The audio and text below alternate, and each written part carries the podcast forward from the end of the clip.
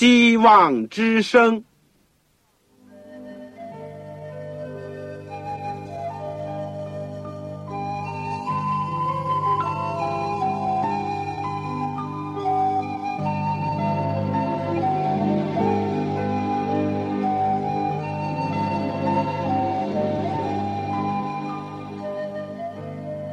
各位听众朋友，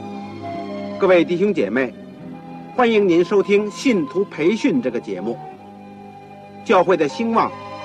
不单表现为人数众多，更要求教友的素质好。为了使教会真正达到人丁兴旺，有灵性健壮，希望之声特别为广大的信徒制作了信徒培训这个节目，满足主内同工同道的需要。信徒培训由黄牧师主讲，将有多种课程推出，欢迎弟兄姐妹们踊跃参加。下面我们就把节目时间交给黄牧师。各位亲爱的听众朋友，各位组内的同工同道，你们好，我是旺草。我们感谢主过去一直带领我们，使我们有机会借着空中的电波一起学习主的圣道，而且我们借着彼此的通信，互相能够交流在主里面的分享，或者是探讨一些更深的问题。我们谢谢你们过去的关怀、带导和来信，希望以后不断地保持联系，特别在主面前能够彼此带导。我们这个信徒培训的节目呢，已经推出了几门课。第一门是基督生平与教训，有三十六个课时。第二门课是圣经要道和神学，有四十四个课时。第三门课是末世论，有十二个课时。现在我们是第四门课，叫护教学。今天已经来到了最后一讲。我们知道护教学虽然有很多可以学习的，但是我们只是做一点点的探索和介绍。以后有更多的机会或者更多的时间，我们可以做进一步的学习。今天我们要讲的一个题目就是说，基督复临安息日会是异端吗？基督复临安息日会是异端吗？我们的经文是在启示录书十二章十七节，十四章十二节。我们在学习之前，让我们一起祷告。亲爱的天父，我们来到主的施恩宝座前，我们感谢主，赞美主，我们谢谢主耶稣基督的救赎，以致我们能够得以归回天父你的怀抱，而且可以认识真道。我们谢谢主耶稣基督，使我们这些人能够从此得获救恩。天父啊，我们谢谢你，我们也谢谢你留下了圣经给我们，使我们可以不断的学习，使我们可以遵照主的话语去实行。我们也更加谢谢你在你地上设立了教会。我们知道尽管教会有软弱也不完全，但是你的恩典是够我们用的。你主耶稣基督是我们教会的头，是我们的元帅。求主帮助我们，特别在这末世，使我们能够在各方面能够在受试探也好，受试炼的时候也好，能够紧紧的把我们的脚站在主万古的磐石上。也求主保守我们，能够使我们的心怀意念，使我们的心明眼亮，能够分辨是非，能够在这幕后大动摇的当中，能够靠主站立的稳。天父，愿你开我们的眼睛，也给我们一个谦卑的心怀，能够聆听圣灵微小的声音，以及圣经给我们明显的指示。求主赐给收音机旁边每一位你自己的儿女，以及每一位听众。愿主垂听我们的祷告，是奉靠主耶稣基督的圣名，阿们。今天的经文呢，是在启示录书十二章十七节。请大家手边有圣经呢，能够打开启示录是圣经最后一卷。这里说，龙向妇人发怒，去与他其余的儿女征战，这儿女就是那守上帝诫命、为耶稣做见证的。好，我们再读一节，《启示录》书十四章十二节，十四章十二节，圣徒的忍耐就在此，他们是守上帝诫命和耶稣真道的。好，我们今天经文呢，先读到这儿。我们今天要讲的题目是说，基督福临安息日会是异端吗？这对于一般的教会人士，或者对正在选择教会的人，甚至于对基督福临安息日会本身的人，都是一个重要的问题。答案呢，当然只有两种可能，是或者不是。我们知道决定事物的真伪是非呢，必须要先有一个标准，以致可以相对照和比较，否则的话呢，就无所适从，也没有办法下定论，你说是吗？所谓正统和异端的问题呢，也是如此。在基督教教会史当中，中世纪罗马天主教所设立的异端裁判所，在政权教权的支持下，不知道残害了多少本着圣经和良心侍奉上帝的人。今天许多被颠倒的人和事物，已经呢被再次的被颠倒了过来。当日许多被判为异端者，现在倒认识到他们是更加符合圣经，而异端裁判所的所作所为呢，反倒是十足的异端。理由是因为自从十六世纪的这个宗教改革提出了圣经，唯有圣经才是基督徒信仰的依据、品格的标准、经验的试金石和争论的最后的仲裁者。从此呢，许多信仰是非呢就有了依据。凡是在主要的信仰教义上符合圣经的，就是正统的；离经背道的，就是属于异端。我们今天呢，要看看几个问题。第一个呢，学习一下异端和正统的解释。第二呢，对基督福临安息日会的看法和有哪一些说法。第三呢，基督福临安息日会的基本信仰。至于第四部分呢，我们要看一看基督福临安息日会的使命和工作。好，让我们先来看第一个问题，就是异端和正统。判断是异端或者是正统呢，取决于立场和观点。我们必须先肯定，在基督教当中，它的标准呢是圣经，而不是教会的遗传，是神的话语，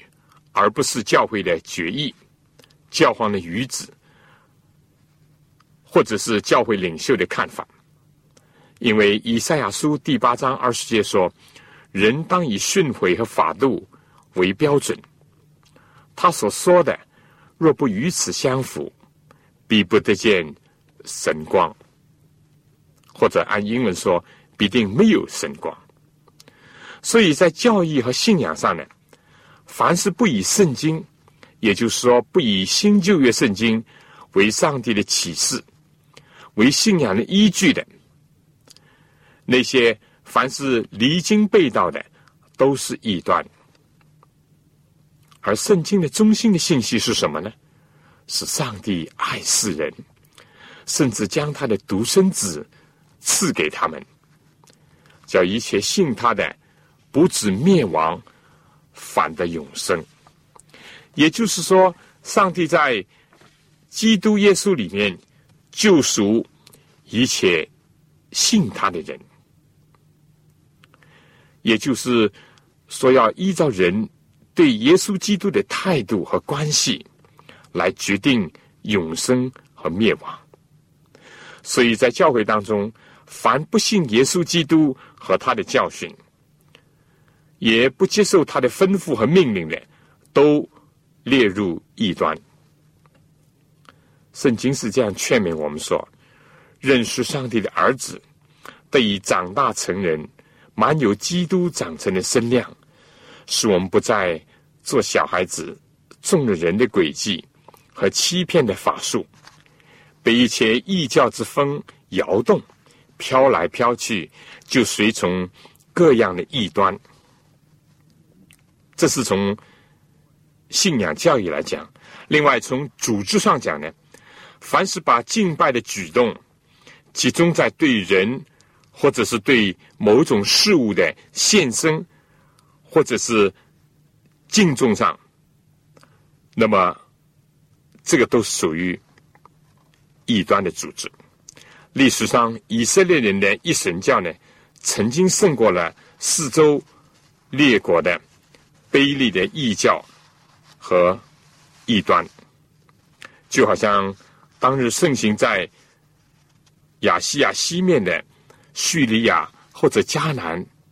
他们是专门管生殖的异端的邪教，它往往导致邪教的祭司和女的信奉者呢，进行淫荡的从事礼节。另外呢，像埃及的拜太阳神，以东的游牧民族的拜这个柱像，拜亡灵，或者是格里底人的拜公牛和牛犊等等异端。所以凡是以人或者是物，也就是东西为中心，而不以基督为中心的，都被基督教以及圣经呢视为异端。圣经劝导说，唯有用爱心说诚实话，不是一言堂，一个人发号施令，或者以人为大家长。另外圣经又说，凡事长进，连于元首基督，而不是连于血肉的凡躯，或者是有罪错的人。只有这样呢，我们全身都能够靠着他联络的合适，摆件各按各职，照着个体的功用彼此相助，便叫身体渐渐增长，在爱中建立自己。这是使徒保罗在以弗所书第四章十三到十六节所告诉我们的。如果不是这样的话呢，就会由异端组织当中通常出现的洗脑、受控制、被摆布、盲从和偏性，以及混乱败坏的现象出现了。一九九三年，震惊世界的美国德克萨斯州的围口事件，也就是大卫邪教的首领 Colons 和他追随者的关系呢，就是非常明显的一个例子。所以我们讲，所信所传的离开了圣经的主要的体旨，所行所言的背负了真道的，就被界定为异端。那么什么教会才是正统的基督教呢？一般的公认，凡是接受圣经为上帝所漠视，纯净没有错误的话语，而且作为信仰和生活的最高权威的，其中包括了凡是圣经所清楚教训的，都应该接受和持守。比如说三位一体和基督为童贞女玛利亚所生，耶稣的死是为人赎罪，他死后第三天复活，耶稣再来是历史性而不是寓意性的。这些呢，也是和二十世纪初一般美国信仰纯正的正统派人士所提到的五项基本信仰，也就是说圣经的权威、基督的神性、基督为童女所生，死后三天复活，即基督救赎性的替死和基督历史性的复临，这五点呢是相同的。它主要呢涵盖了对圣经和基督的认识以及信仰，这是基本的、重要的。可说呢，这也就是所谓福音派、基要派人士的一个主张。当然，以圣经为中心，以基督为中心，这是毫无错误的。尽管在基要派或者在福音派的人士当中，还有许多的差别和细致上的不同，但已经被视为是无伤大雅的。只要接受以上的几点呢，都被视为正统的基督教。那么，基督复临安息日会是不是有偏离这些原则呢？所以，我们紧接着第二个问题，我们就要来讲对基督复临安息日会的一些看法和说法。我们说呢，嘴呢生在人身上，总是要讲话的，人也不能阻止别人讲，因为人都有言论的自由。当然，讲的是否正确、是否认真、负责，又是另外一回事情。但是知道人所说的一切闲话，在审判的日子呢，句句都要供出来。这是耶稣亲自讲的。在五十年代的中国呢，从所谓政治的立场呢，曾经听见过这样的说法，一时呢还甚嚣尘上，但如今一般来讲呢，已经销声匿迹了。这些对于了解基督教圣经、明白教会组织的人来说呢，当然是无稽之谈，只能说是指鹿为马、张冠李戴，更加可以说是恶意的歪曲罢了。那个评论呢，到底讲什么呢？就是说，相信和传讲基督复临呢，就是想在政治上复辟，为推翻的政权招魂；而相信以及遵守安息日呢，是破坏社会主义建设以及鼓励人和政府对抗；相信以及这个发行这预言之灵，包括怀尔人的著作呢，就被视作是散布帝国主义的毒素，因为怀尔人是美国人。我们说，据说政府已经注意到了这样的讲法的一种反效果，并且已经肯定了基督复临、安息日及预言之灵著作呢，都是合法的人民团体之一，也就是基督复临安息日会的信仰。对于教会人士呢，误解呢也就算了，我想，而且现在已经也没有人这样提了。但在基督教的某些刊物、小册子当中呢，在论到异端的时候呢，有的把基督复临安息日会和天主教耶和华见证会、呃极端的方言派或者是摩门教、不信派、社会福音派呢，都并列作为异端。这在一本看来是聚会处所编的《在基督里长进》这本书里面呢，是这样说的。另外，在一本青年信仰问题的小册子当中呢，也有类似的说法，但里面所讲的呢，大同小异，主要说安息日会守律法，不是靠恩得救。另外呢，讲到 William Miller 和一八四四年主再来，以及怀伦和天上的圣所等等道理，认为这是异端。我们将会简单的做一个解释。说安息日会的人守律法，这个没有错，律法不是给人看，甚至也不是叫人信的。上帝的律法是要叫人守、叫人遵行的。以前我们已经研究过上帝的道德律，也就是十条诫命，包括爱神爱人的总纲的这个道德律呢，是永存不废的。这个不是安息日会说的，这是教会的元首主耶稣基督亲自说的。莫想我来要废掉律法和先知，我来不是要废掉，乃是要成全。我实在告诉你们，就是到天地都废去了，律法的一点一划也不能废去。而且主耶稣呢，既应许说无论何人，不单单是犹太人，很清楚吧，无论何人遵行这诫命，又教训人遵行，他在天国要称为大的。但是呢，主也同时警告人说无论何人，结果是牧师、主教、信徒、教皇，如果废掉这诫命中最小的一条，又教训人这样做，他在天国里要称为最小的。在原文呢，也就是小到没有了。有人说我只要爱主就可以了，听耶稣怎么样讲呢？耶稣说，你们若遵守我的命令，就藏在我的爱里。这里的命令在英文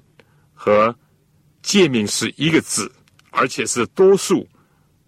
不是单数。爱主就会听主的话，遵他的诫命而行。我想更多的经文呢，在这里我们就不提了。有人说我们现在是因信称义，我们是靠恩得救，这都对。但如果再多说什么不需要守律法，这就错了。非但主耶稣说这是错了，而且是很危险，就连现在的改正教，也就是基督教所推崇的，也是重新在中世纪末叶高举因信称义的真理的马丁路德也说错了。当有人说十诫是摩西律法也已经废去的时候，马丁路德是怎么回答呢？他说，你应当这样回答他们，假如十条诫命称为摩西的律法，那么摩西出来的太晚了，因为十条诫命不仅在摩西之前就有了，而且在亚伯拉罕和众先祖之前已经有了，并且他们也已经传遍了全世界。即使摩西未曾出世，亚伯拉罕未曾诞生，十条诫命从一开始的时候也已经在全人类中掌权，正像过去以来已经这样，以后仍将这样。我们可以看马丁路德文集第二十卷一千九百五十二条。不像今天有些改正教人所说的，十条诫命呢，只是为犹太人的，也不是过去旧约时期有效。在这点上，不论是圣经或者是改正教的一个创立者马丁路德，不是说得非常的清楚吗？另外呢，马丁路德也指出，圣经所讲没有律法就没有罪，没有罪也就无所谓要基督。他问道，如何来对待律法呢？难道是要消除它吗？他说，这种结论在我的言辞中找不到。他也说，在任何一处一个人想传基督，他就要传讲律法。我们看马丁路德反对无律法主义者，也是他的文集第二十卷一千六百一十三条。好了，我们再说另外浸会的弟兄姐妹呢，在浸信会相信什么的这本书里面指出，上帝的律法是圣洁的，正像他是圣洁的一样。这是一个普世性的一个律法。这是 Wallace 在浸会相信什么这本书里面第八十到八十四面，又讲到，他不单是公义的，而且是恩慈的，他道指幸福、快乐和福慧的。他不但消极的禁止做某些错事，他也积极的要求人做某些正确的事。这是将神的生命和人类相连，这就是说，将神伟大的慈爱维系于人。上帝的律法充满了上帝的爱。这本书呢，还说到上帝帮助人遵行这个律法。人类的复原呢，就是使人恢复到顺从上帝的律法。律法和福音可以看到他们在荣耀的和谐中，为了救赎之人的福慧而运作着。我们讲了路德会，讲了浸会，长老会呢也是这样。在有本书上讲，神的话不单显在福音中，也表现为律法。长老宗的创始人、最杰出的神学家，也是宗教改革家约翰加尔文，在注释马太福音第五章十七节的时候说，我们不能想象基督的来临就已经使我们从律法的权威中获释，因为它是一个敬虔和圣洁生命的永恒的法则，就好像上帝的公义不变那样，是不能更换的，它是恒久的、统一的。这是在 John Calvin 这个 commentary， 也就是他注释圣经里面呃所解释的。另外，他的一本著名的一本神学的著作，就是 Institutes of Christian Religion， 在这个卷二十七章十五段里面这样讲到，律法存留并没有缩小它的权威，相反，它应当一直得到我们同样的尊敬和顺从。那么卫理公会的观点又如何呢？有一本书说到，虽然上帝经由摩西给人的有关遗文的条例，对基督徒今日并没有约束力。此外，有关民事的条例呢，也无需任何的联邦来接受它。然而，不认那个基督徒都不得不顺从那个道德性的诫命，这又是很清楚了。其他好像司布真、约翰威斯理都肯定主耶稣并不废掉上帝的律法。意思就是说，道德律是绝对不变的。如果基督福临安息日会人与这些主流派的大公会以及一系列出众的宗教改革家、神学家一样认为上帝的律法是人应当尊重和遵守的，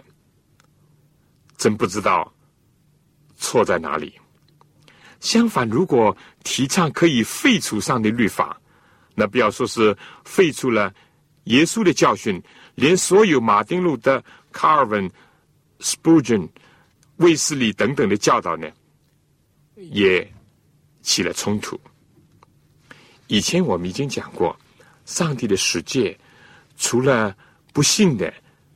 攻击、抵挡上帝的，谁敢公开的说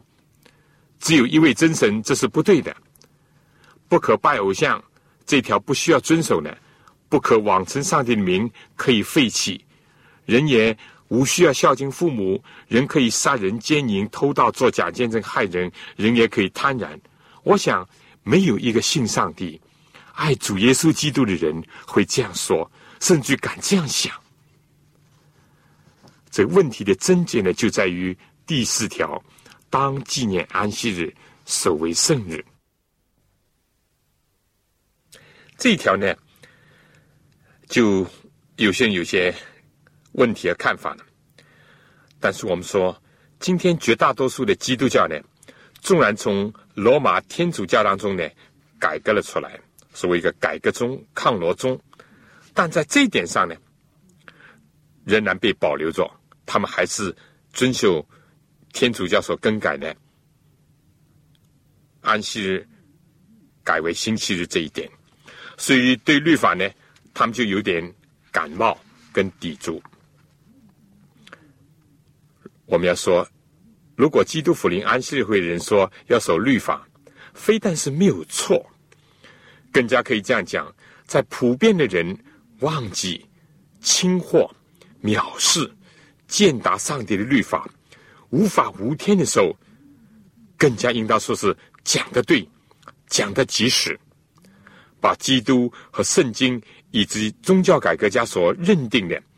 再加以提倡发扬呢，是再对不过的事情了，也可以说是天经地义之举。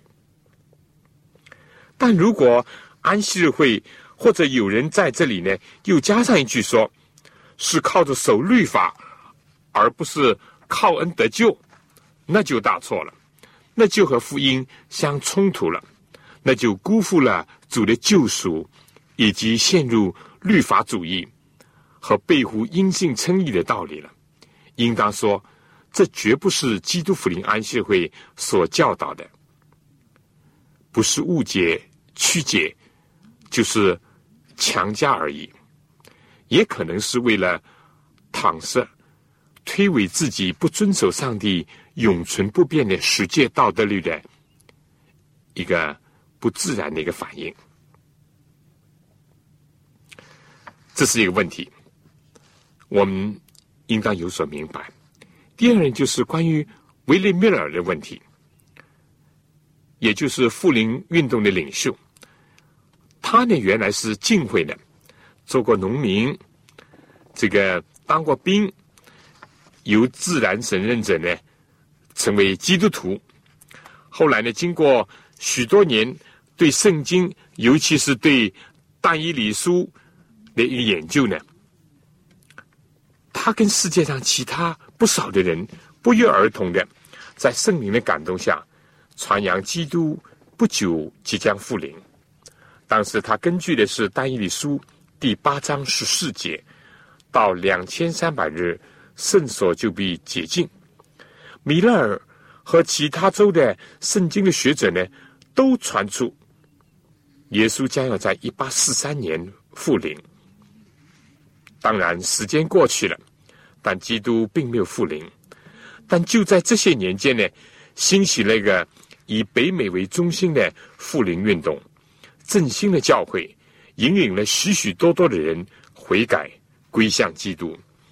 一时之间，主必快来的信息呢，如火如荼的燃遍了各个地方。但到了所预定的一千八百四十四年十月二十二号，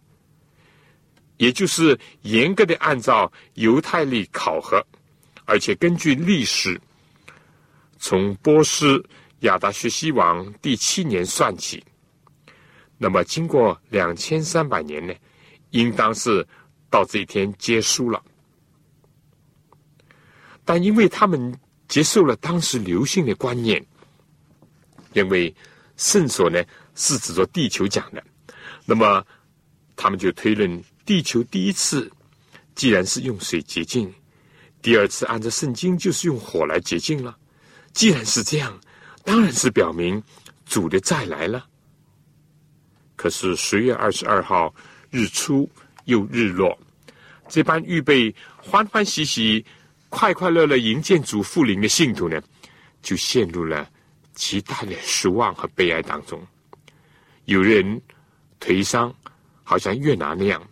有人宁愿躲入到深山老林；有人放弃了信仰；有的甚至转而攻击从前的弟兄。但是也有少数人经过失望的打击，仍然不灰心，继续在痛苦当中仰望主的亮光和安慰，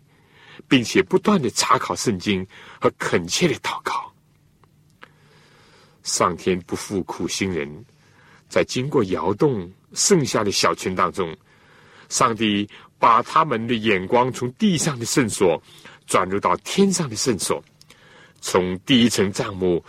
转入到第二层幔子，也就是进入了至圣所。再由至圣所呢，又发现了久已被忽视的十条诫命当中的第四条，也就是安息日的诫命，以及身座和约柜紧紧相连的这个真理，表明福音和律法、恩典和真理，他们是不能被分割的。所有这些的亮光呢，都一起的散发了出来。也就在这样的时候，上帝赐下预言之灵的恩赐，给了哈门、艾伦姐妹，以坚固一般，以忍耐和信心，迈向天国的渔民的队伍。而从这群人当中，在一八六三年呢，就产生了基督福临安息日会。他们既然知道日期呢，并没有算错，只是对圣所的观念错误了。另外呢，这正是应验了启示录第十章吃小书卷，也就是先甜后苦的经历。也正像主耶稣定十字架以后门徒的经历，同时呢，他们确认像利未记十六章这个赎罪大日所预表的，主耶稣在一千八百四十四年呢，不是来到地上，而是进入天上的至圣所，为人类做成最后的一段的中保的工作。这工作一完成，基督就被回来，也就是我们以前研究的但以理书第七章，人子被领到亘古常在者面前所预言的。所以我们说，这是众所周知的一个历史，既没有暧昧，也没有隐瞒的一个教会历史的事实，也是基督福临安息日会今天所承认、所宣讲的。至于米勒尔的本身呢，还不是基督福临安息日会的信徒，他的后半生呢，专程的爱主。在大失望以后，他说：“我错，但是我是错在爱心这边。”他充满了爱主、爱人、爱真理的热忱，结果他没有得到全备的亮光，以及对圣所的这个理解有差错，但是他仍不失为上帝的忠仆和受人爱戴的牧者，以及殷勤研究圣经，并且按照所受到的亮光而身体力行的一个基督徒。所以我想这一点我们应当明白。至于说到一千八百四十四年十月二十二号，这些富林信徒都身穿白衣，在山上呃这个呆立着，这些呢，我们说已经是证实是谣传以及恶意的重伤。那么再讲到哈门艾伦呢，这个问题也是有些人误解或者甚至于攻击了一点，但是关于这方面呢，我们在另外一组的教材当中呢，会有比较强劲的资料。在这里呢，我想仅仅提一点，就是怀尔伦呢，仅仅是基督福临安息会的创始者之一，他原来就属于卫理公会的，他自己呢，从来没有称自己做先知，虽然他见过数以千计的异象，以及指导了教会的组织、宣传，帮助了学校、医院的建立，以及推动了节制等各项的事工。他认为他的工作仅仅是像上帝的使者，是一个传信息的人。他一生高举圣经，直到临终的他七十年的侍奉，引领了无数人来救基督。他说他的训言、他的教诲等等，仅仅是小光，为了引人来救上帝的大光，也就是来救圣经和来救基督。我想下面呢，请大家先听一首歌，只要靠他，因为唯有基督是我们信仰的中心。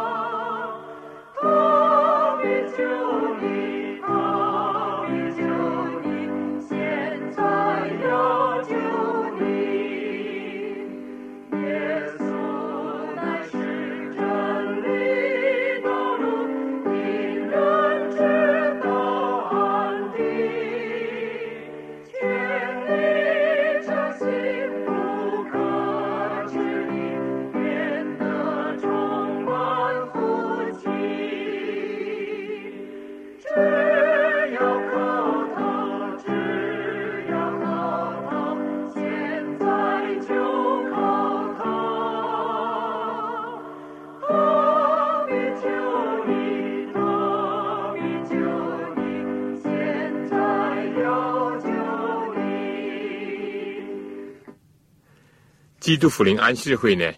相信怀尔人秉承了圣灵恩赐之一，也就是预言恩赐。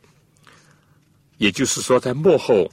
按照圣经要赐给教会的预言之灵。大家可以看启示录十二章十七节、十九章第十节，旧约约珥书第二章二十八到三十一节。但是呢，从来既不以他为教主，也不高抬他的著作高于圣经。今天我们如果把和他同期的几个被视作是异端教派的首领，或者他们发起人的生平、言行、著作和圣经来对照一下呢，我们知道就泾渭分明了。也可以知道把怀人和异端连在一起是多么的荒诞无凭，以及凭空捏造了。有比较呢，才会有鉴别。好树不能结坏果子，坏树不能结好果子。主耶稣说，凭着果子就可以认出树来，以此呢，也可以分辨真假先知。如果有疑问呢，不妨先读一下他所著作的《历代愿望》这本书，他是何等的高举基督，热爱救主。或者也可以看一看《幸福的阶梯》或者《喜乐的泉源》这本书，就能看到他所介绍的基督教的信仰是何等的正确以及深切了。大家如果需要这方面的资料，可以写信来给我们。我们再来谈一个问题，关于圣所的问题。有的时候呢，对基督福临安息日会也有些质疑。一般的教会，我们知道也学习、也研究、也讲解旧约的圣所和它的从事，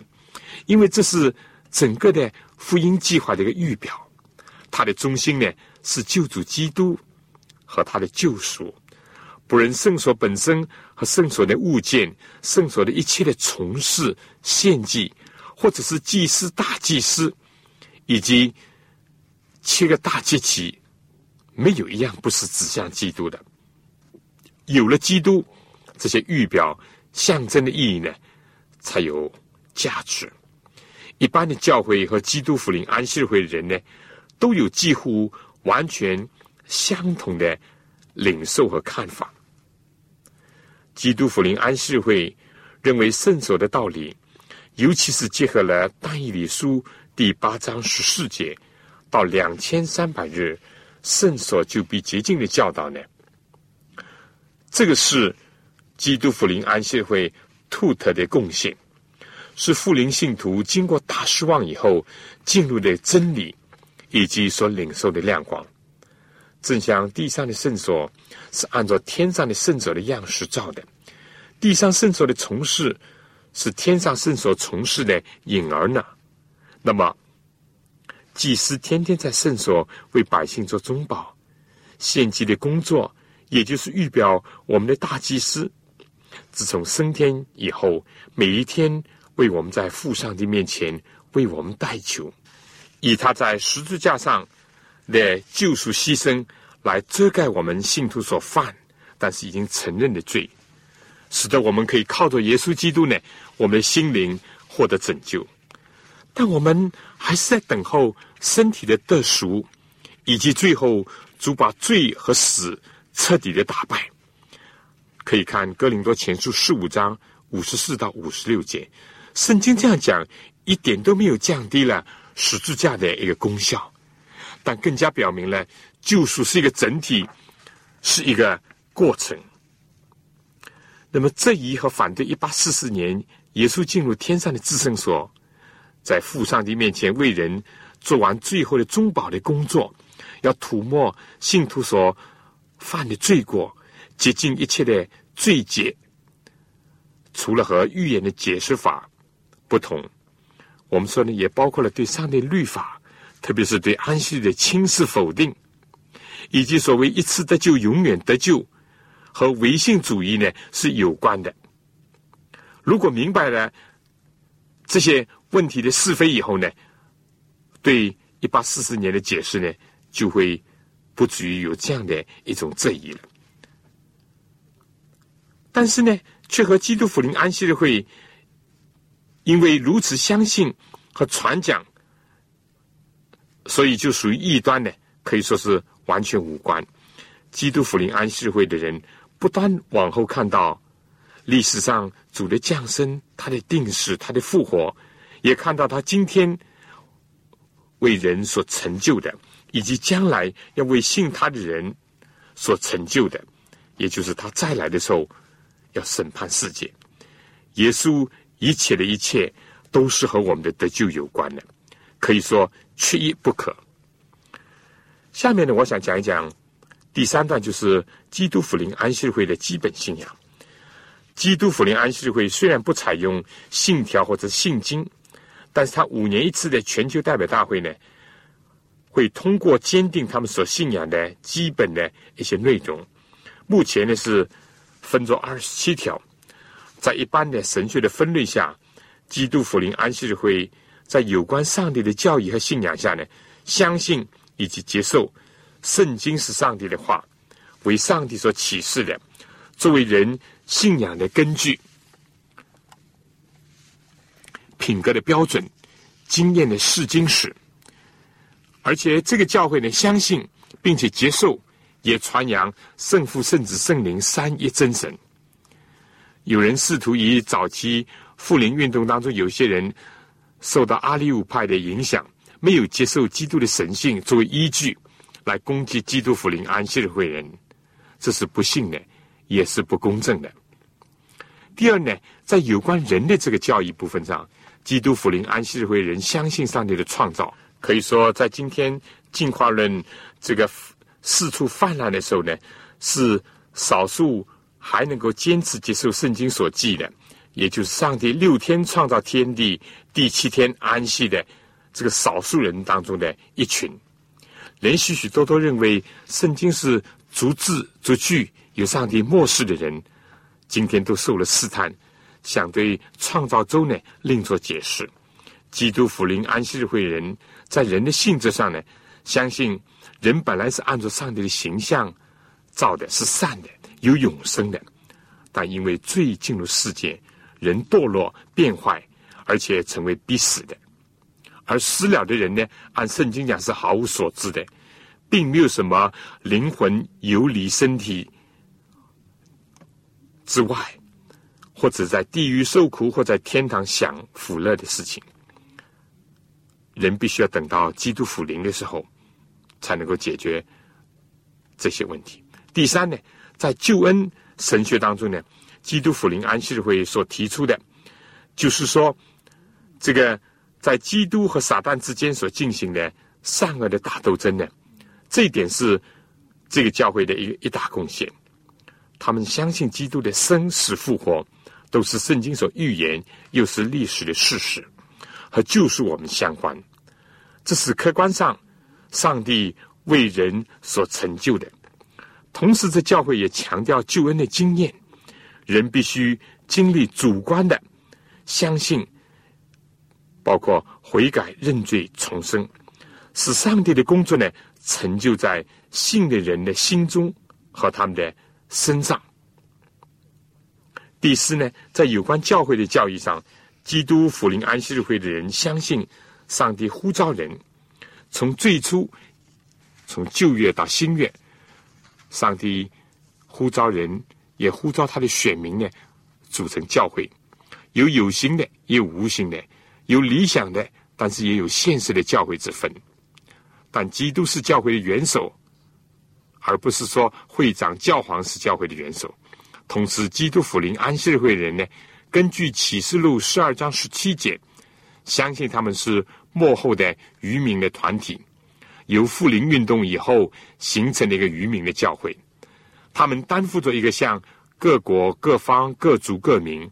传永远的福音，以及启示录十四章三位天使信息，也就是当代真理的一个一个义务。这个教会呢，也强调教会内肢体的合一，以及接受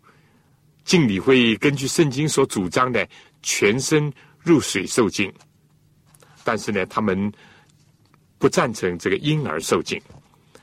他们也奉行这个圣餐，但并不接受天主教的变体说，也不主张用酒，而是用葡萄汁，用无酵饼，而不是用一般的面包，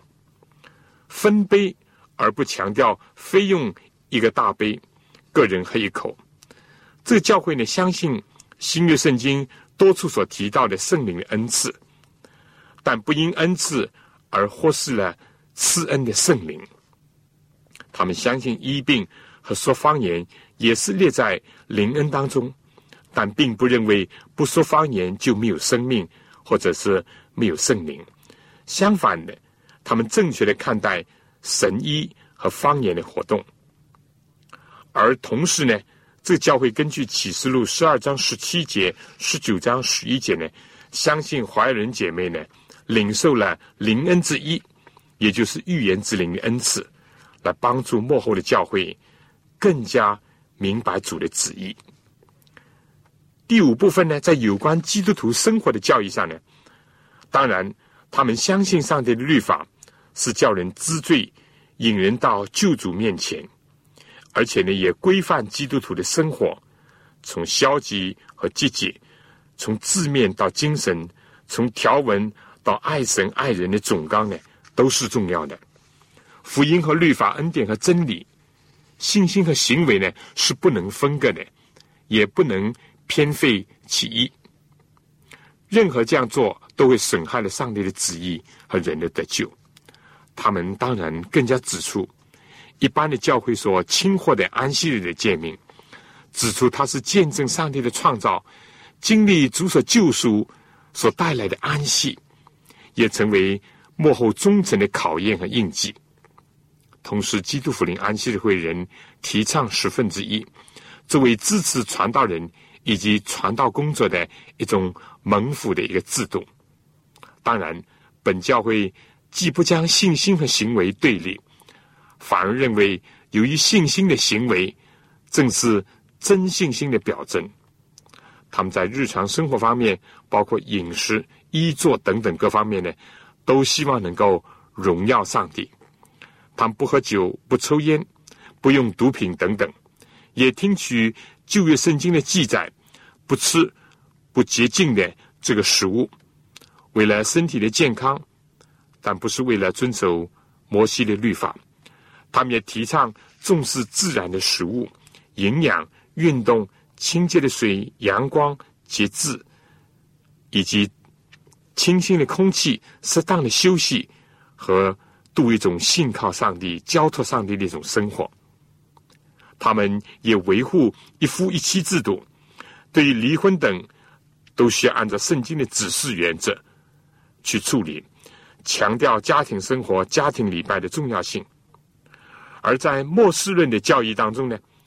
基督福临安息日会的人相信耶稣今天在天上圣所、至圣所为人做中保的工作的一个重要性。当然，从这教会的会名呢，可以知道他们富有特别的传扬主耶稣基督再来重大信息这样一个使命。他们相信基督福临是一种个体的、大家都看得见的、实际的，而不是灵异的，是带着荣耀的降临的一件大事。救恩计划的高潮，也是救恩计划的一个完成。联系到死和复活呢，这个教会相信肉体的死亡和复活，不认为灵魂不死，从而呢削弱以及否定了将来实际上的复活的一个说法。同时，基督福临安息日会属于千禧年前派，但根据启示录二十章呢，认为千禧年是在天上而不是在地上。主复临以后，死了的圣徒复活，活着的圣徒要变化，一同被提到空中，与主作王一千年，审判世界，审判恶人和堕落的天使。而在主复临的时候呢，活着的恶人被主荣光所杀灭，死了的恶人呢，要等到一千年以后才复活。当千禧年结束以后呢，基督和圣徒以及圣城呢从天降下，恶人复活，聚集在撒旦的旗下，要攻打圣城。天上就显出白色的大宝座，审判万民。以后呢，硫磺火要降下，将所有的恶人都烧灭，新天新地就开始，有义居住在其中，伊甸园就是重新降临，并且因着基督的救赎呢，更显光彩。所有以上这些呢，非但完全是符合所谓正统教会的教义，更加兼具灵智体全人的救恩，以及从过去、现在和将来看见上帝的公义和慈爱的显现，在整个的救赎人类的大计划当中。凡是客观公正的基督徒，凡是用了时间真正了解基督福临安息日会人，应当都能够正确的回答基督福临安息日会到底是不是异端这个问题。最后呢，我想讲讲基督福临安息日会的工作。非常简单的说，它从十九世纪的下半叶一八六三年成立之初呢，在北美几千个人当中呢，经历了内忧外患以及各种的试探和考验，目前呢已经发展成为有近九百万信徒的一个世界性的大宗派，在近两百个多个国家当中呢，进行传道、教育和医学、广播、文字、救灾工作，在灵性、智力、身体上呢服务人类，荣耀上帝。基督福临安息日会人呢，愿和一切主的儿女呢，共同的完成主的大使命，并且在幕后的大背道当中呢，为真理而站立。最后小结一下，今天呢讨论了一个什么是异端，什么是正统，而基督福临安息日会人是不是异端这样的问题，一般人是怎么样的说到它，而事实又是如何。他的基本信仰和今天的事工呢，已经正确的回答了这个问题。希望慎重的对待这个问题，不以恶传恶，相反呢，能够虚心的查考上帝借着这个教会所带给人的现代的信息。好了，我们下次再见。